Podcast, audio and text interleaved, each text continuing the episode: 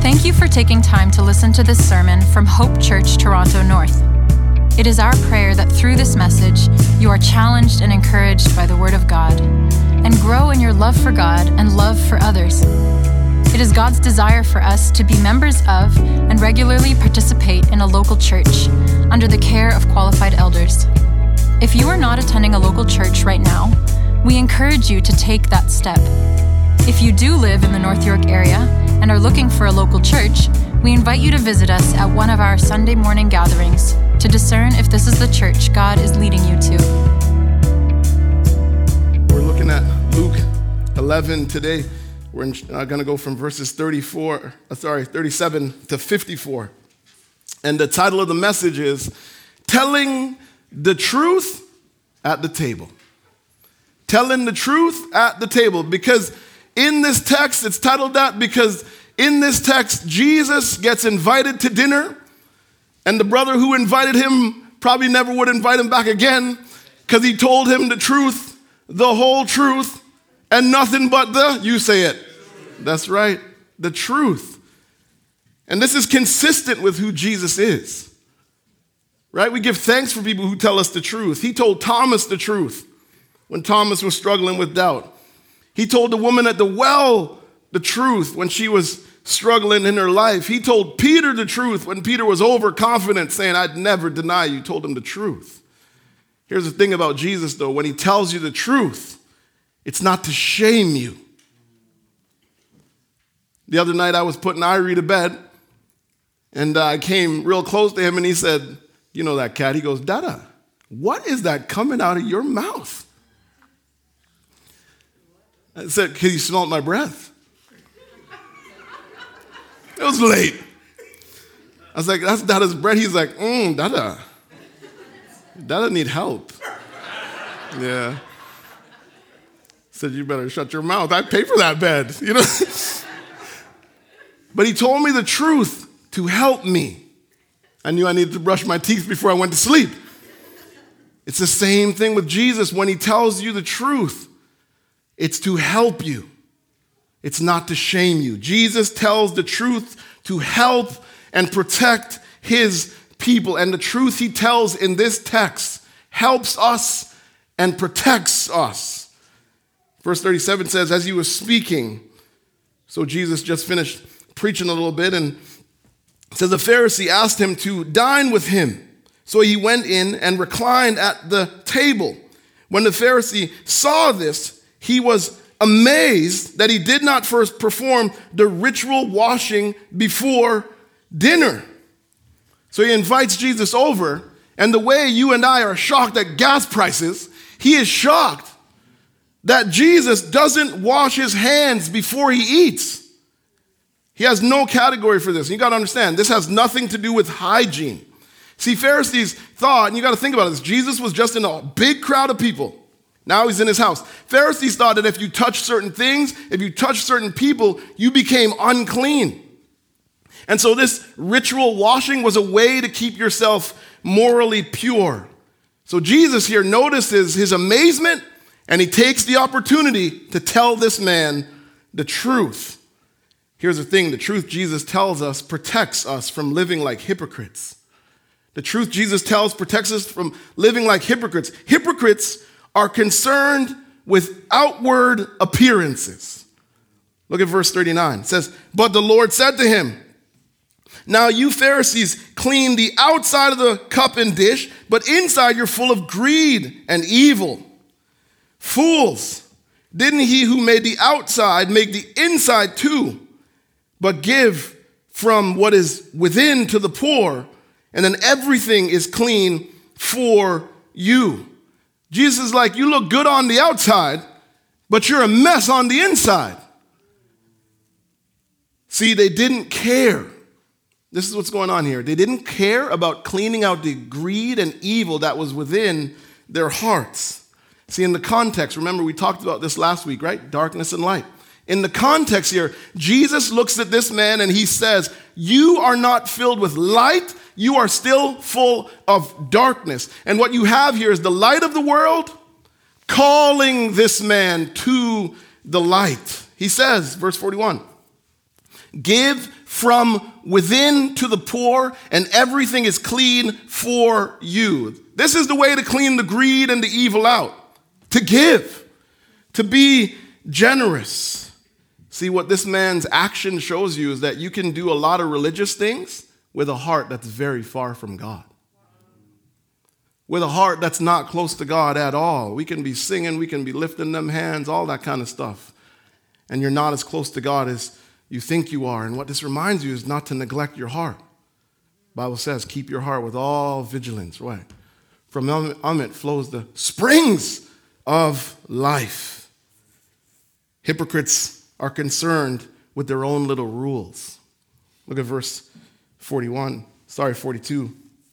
It says, But woe to you, Pharisees, you give a tenth of mint and rue and every kind of herb, and you bypass justice and love for God. These things you should have done without neglecting the others.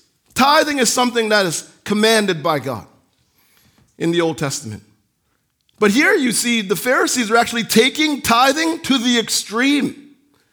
They're tithing a tenth of small little herbs. What you have are brothers who are focused on a small thing while neglecting a big thing. They're focused on a small thing while neglecting a big thing. You're like, what's the big thing?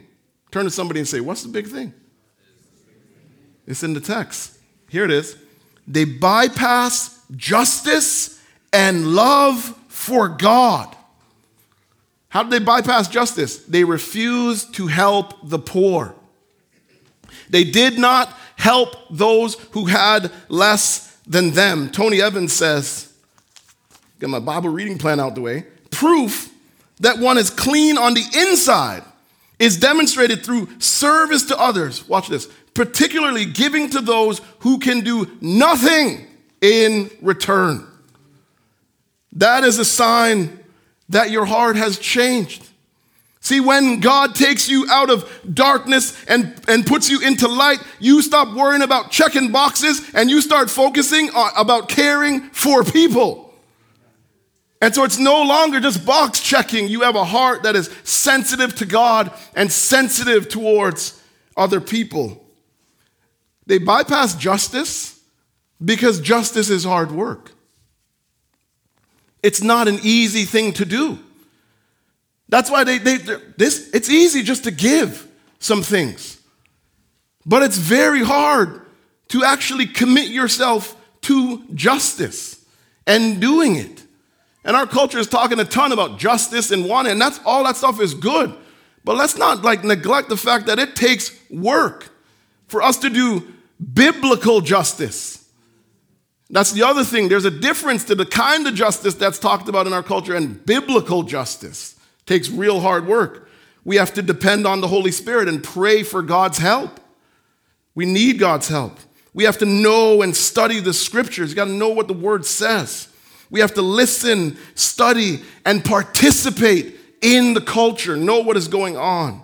We have to propose balanced and God glorifying, God honoring, people helping solutions, not just ones that fit us. We have to be prepared to sacrifice time, energy, and resources. We have to listen, support, and help the people who have been hurt and disrespected. We have to step in in those places. And we have to handle ourselves in a way that is pleasing to God. It takes work. They bypass the hard work and go for what is uh, easy. And he says in verse 43 Woe to you, Pharisees! You love the, seat, the front seat in the synagogue. They like to be up front. And the, sorry, and, and, the, and the greetings in the marketplace. They want to be known. They, they act like this, right? Jesus says, You love being up front. You love when you're out in public for people to say, Hi, what's going on? What's up? You love all that. And you know why? Because they believe they're above people. See, what Jesus says, the truth he tells, protects us from becoming and acting really prideful. What you have here are brothers who think they're above people. And you got to understand this the, the Pharisees, you know who they are? They're the spiritual leaders. They're the, they're the ones leading the people. And it tells you this is a trap that leaders can fall into very quickly. That it's actually one of the biggest draws when you're in leadership. In any, whether it's in church leadership, business leadership, whatever it is, a big draw to, to become prideful and to think that you're above people and better than people and that there are certain privileges that should be just given to you because of the, the spot you're in. That's a prideful way of thinking and living, but I want you to know there's a way to avoid it. You know how we avoid it? We listen to the truth that Jesus tells us. Jesus says in Luke 22, he said to them, The kings of the Gentiles lord it over them, and those who have authority over them, uh, them have themselves called benefactors. There's this idea again. You got to call me something special. It is not to be like that among you. On the contrary, whoever is great among you should become like the one younger, and whoever leads like the one serving. Leadership is about serving. Healthy leaders know that good leadership means you take the lowest place. Good leadership means you give credit to other people and you give them opportunities to lead, not just lording it, making it all about yourself. Good leaders know and believe that good leadership is about trusting God for the future reward. And that when we know that there is a reward coming for the roles that God's given us, it, it stops us from snatching all those little privileges and thinking that certain things are to come to us that don't go to every one else. And Jesus says, You are like, in verse 44, unmarked graves. Think about that. You are like unmarked grave. They think they're big time. They feel nice. They want, they want respect. They want everybody to bow down to them. And Jesus looks at them and he says, You're dead. See, pride is deceptive. That's what that text is teaching you. Pride deceives you into faulty thinking. And if you don't resist pride in your life, it will destroy you. See, the Bible says the prideful person, God opposes. When you're prideful, God is against you. When you're humble, God is with you, willing to help you, showing you grace and mercy. One more thing then I'm going to let you go. The truth Jesus tells us protects us from ignoring God's message. Remember, Jesus is telling this man the truth at the table. The, the truth Jesus tells us protects us from ignoring God's message. Here's the thing we ignore the message by adding to it. We ignore the message of God by adding to it. Verse 45 says, One of the experts in the law answered him, Teacher, when you say these things, you insult us too. So there's some other people there now, and they're listening. They're like, Shayon texted me this week, and he said, you know, the way this man responds is like, hey, Jesus, you're hurting my feelings. You insult us, I'm hurt. You insult us too. Now, experts in the law weren't, weren't defense attorneys. They were expert in the Torah, the first five books. They, they interpreted the word.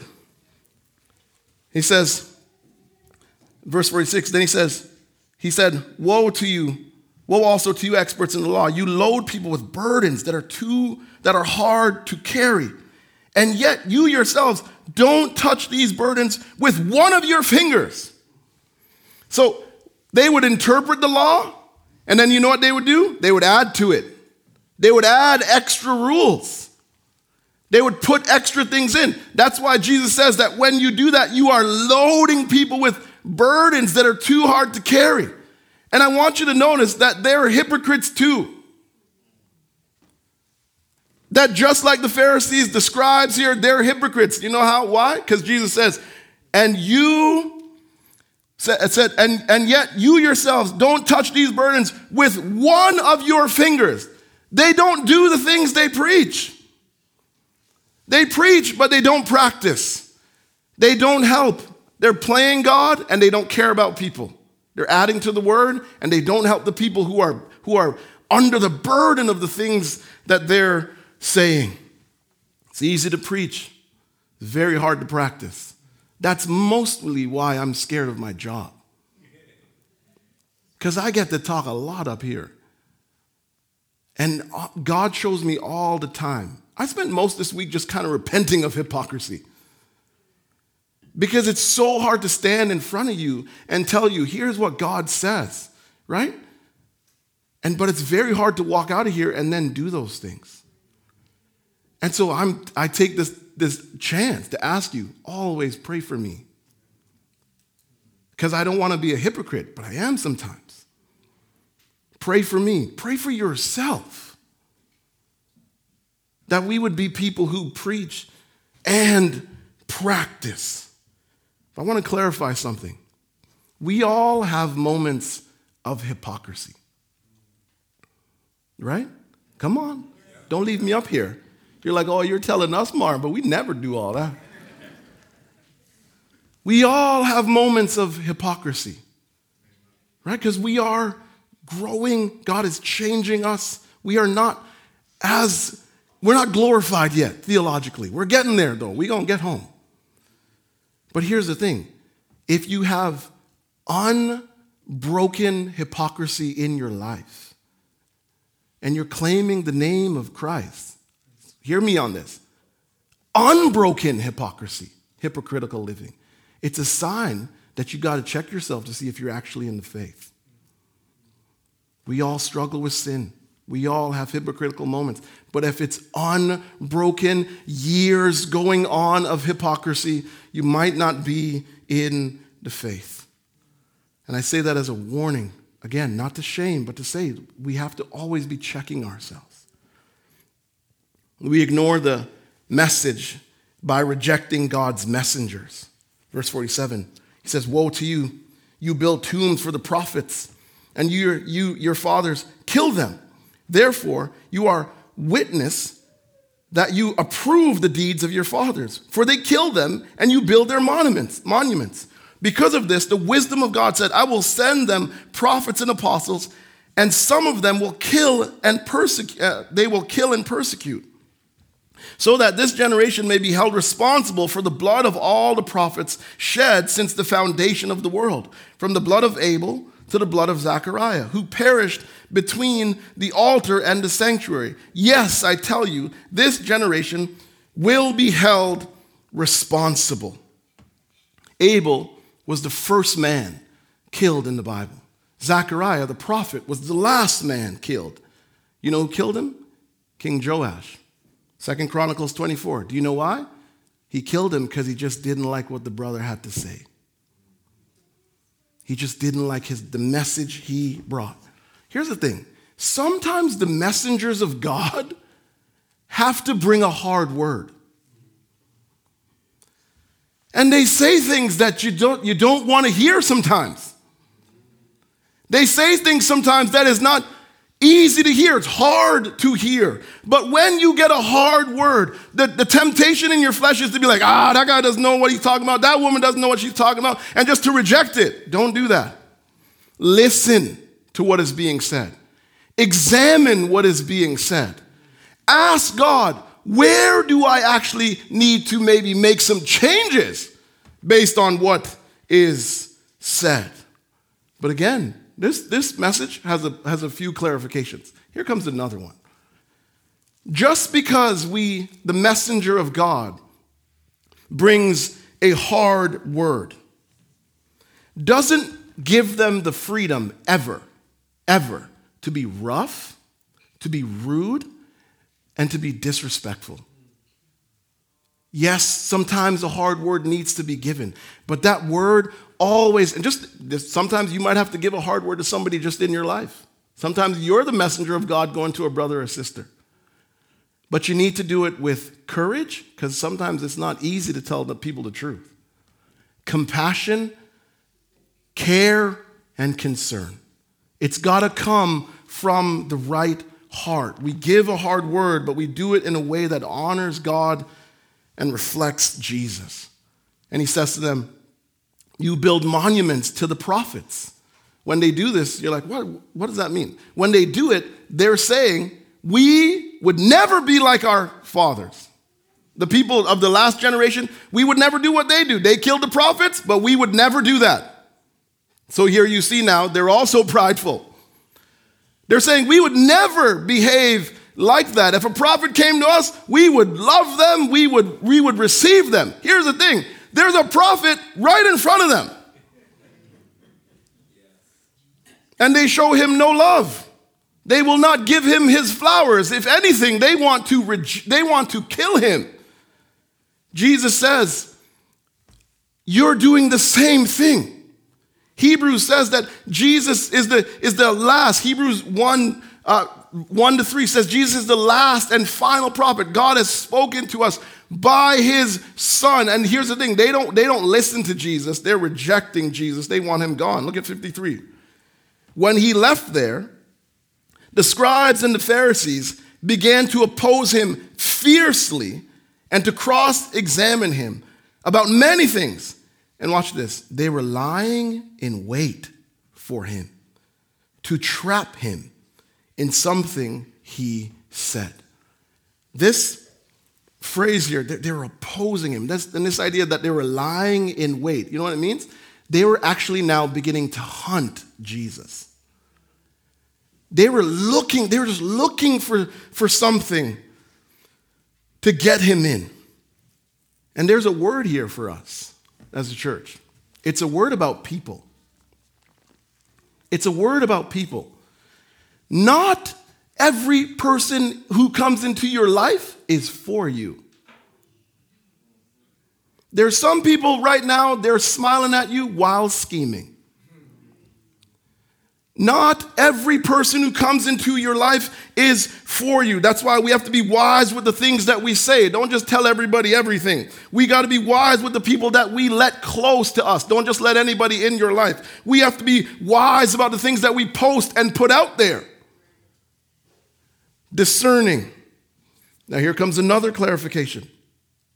I'm not saying you should never trust anybody. Amen? Jessica's smiling at me, so I know that was a good one. I'm not saying you shouldn't trust, you should never trust people. What I'm saying is you need to be discerning. You need to be wise. When you're thinking about dating somebody, you need to be wise. When you're thinking about starting a friendship with somebody, when you're thinking about considering a job offer that's just been put in front of you, just be think about it when you're networking, when you're sharing, when you're making business deals. Not every single person who's smiling and telling you that you're great is actually for you. Be wise, be sensible, ask for God's wisdom and direction in everything. This is your life. It's not a game, it's not a joke. Take everything seriously. This last thing, we ignore the message by denying people access to the truth. We ignore the message by eh, denying people access to the truth. Verse 52 Woe to you, experts in the law!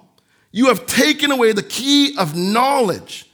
You didn't go in yourselves, and yet you hinder those who are trying to go in. The key of knowledge, the key here is Jesus. See, in Deuteronomy, Deuteronomy 8, verse 15 says, The Lord your God will raise up for you a prophet like me from among you, from among your brothers. You must listen to him. They, this, remember this, the scribes, experts in the Old Testament. They studied the scriptures all the time. But here you see that they missed the entire point of the Bible.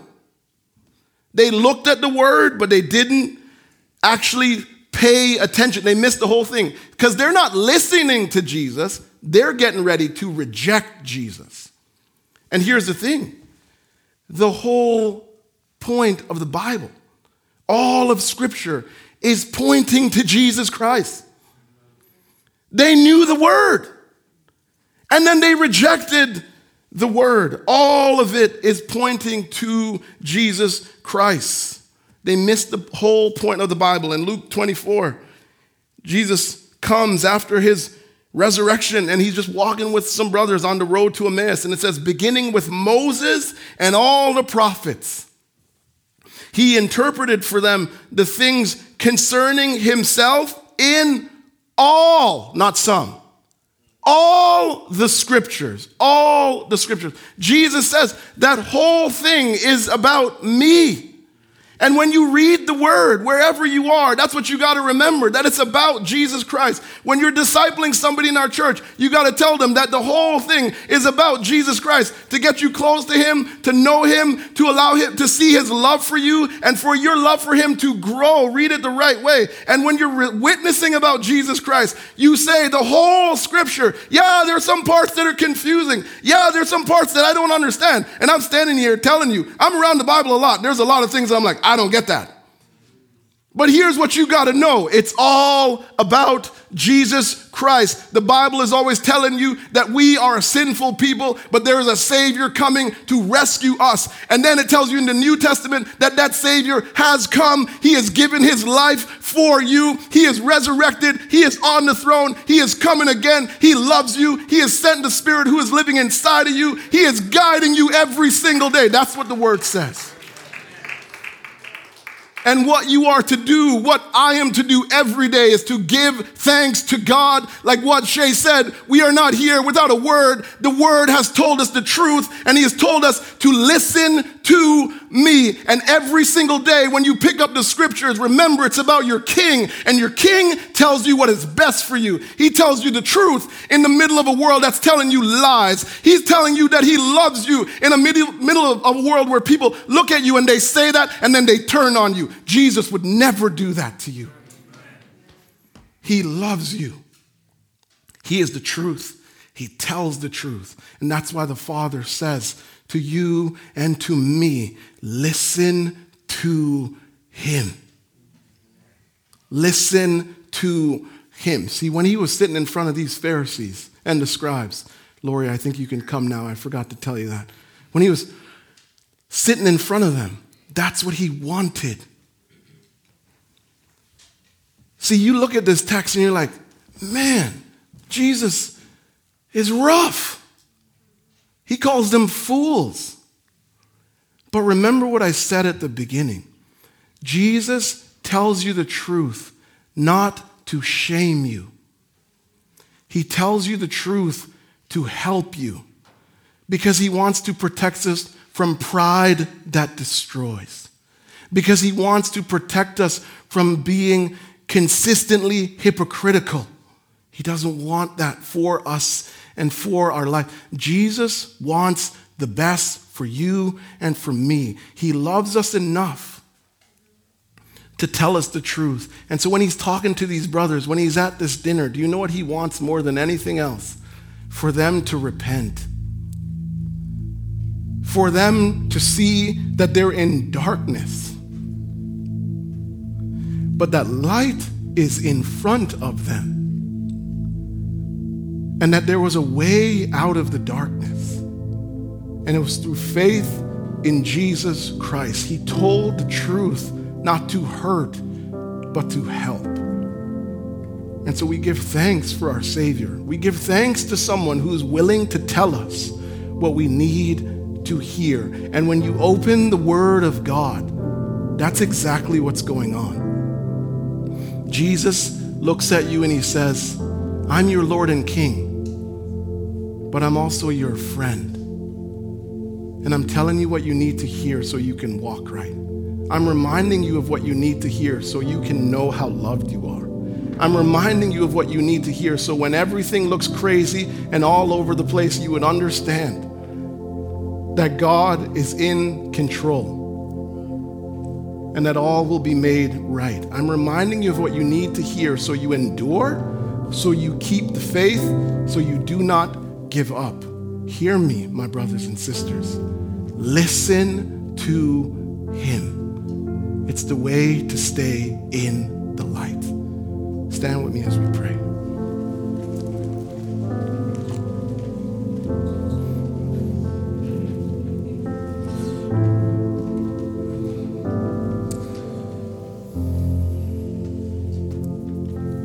Father, we want to follow you. We thank you that you sent your son who told the truth to help us and protect us.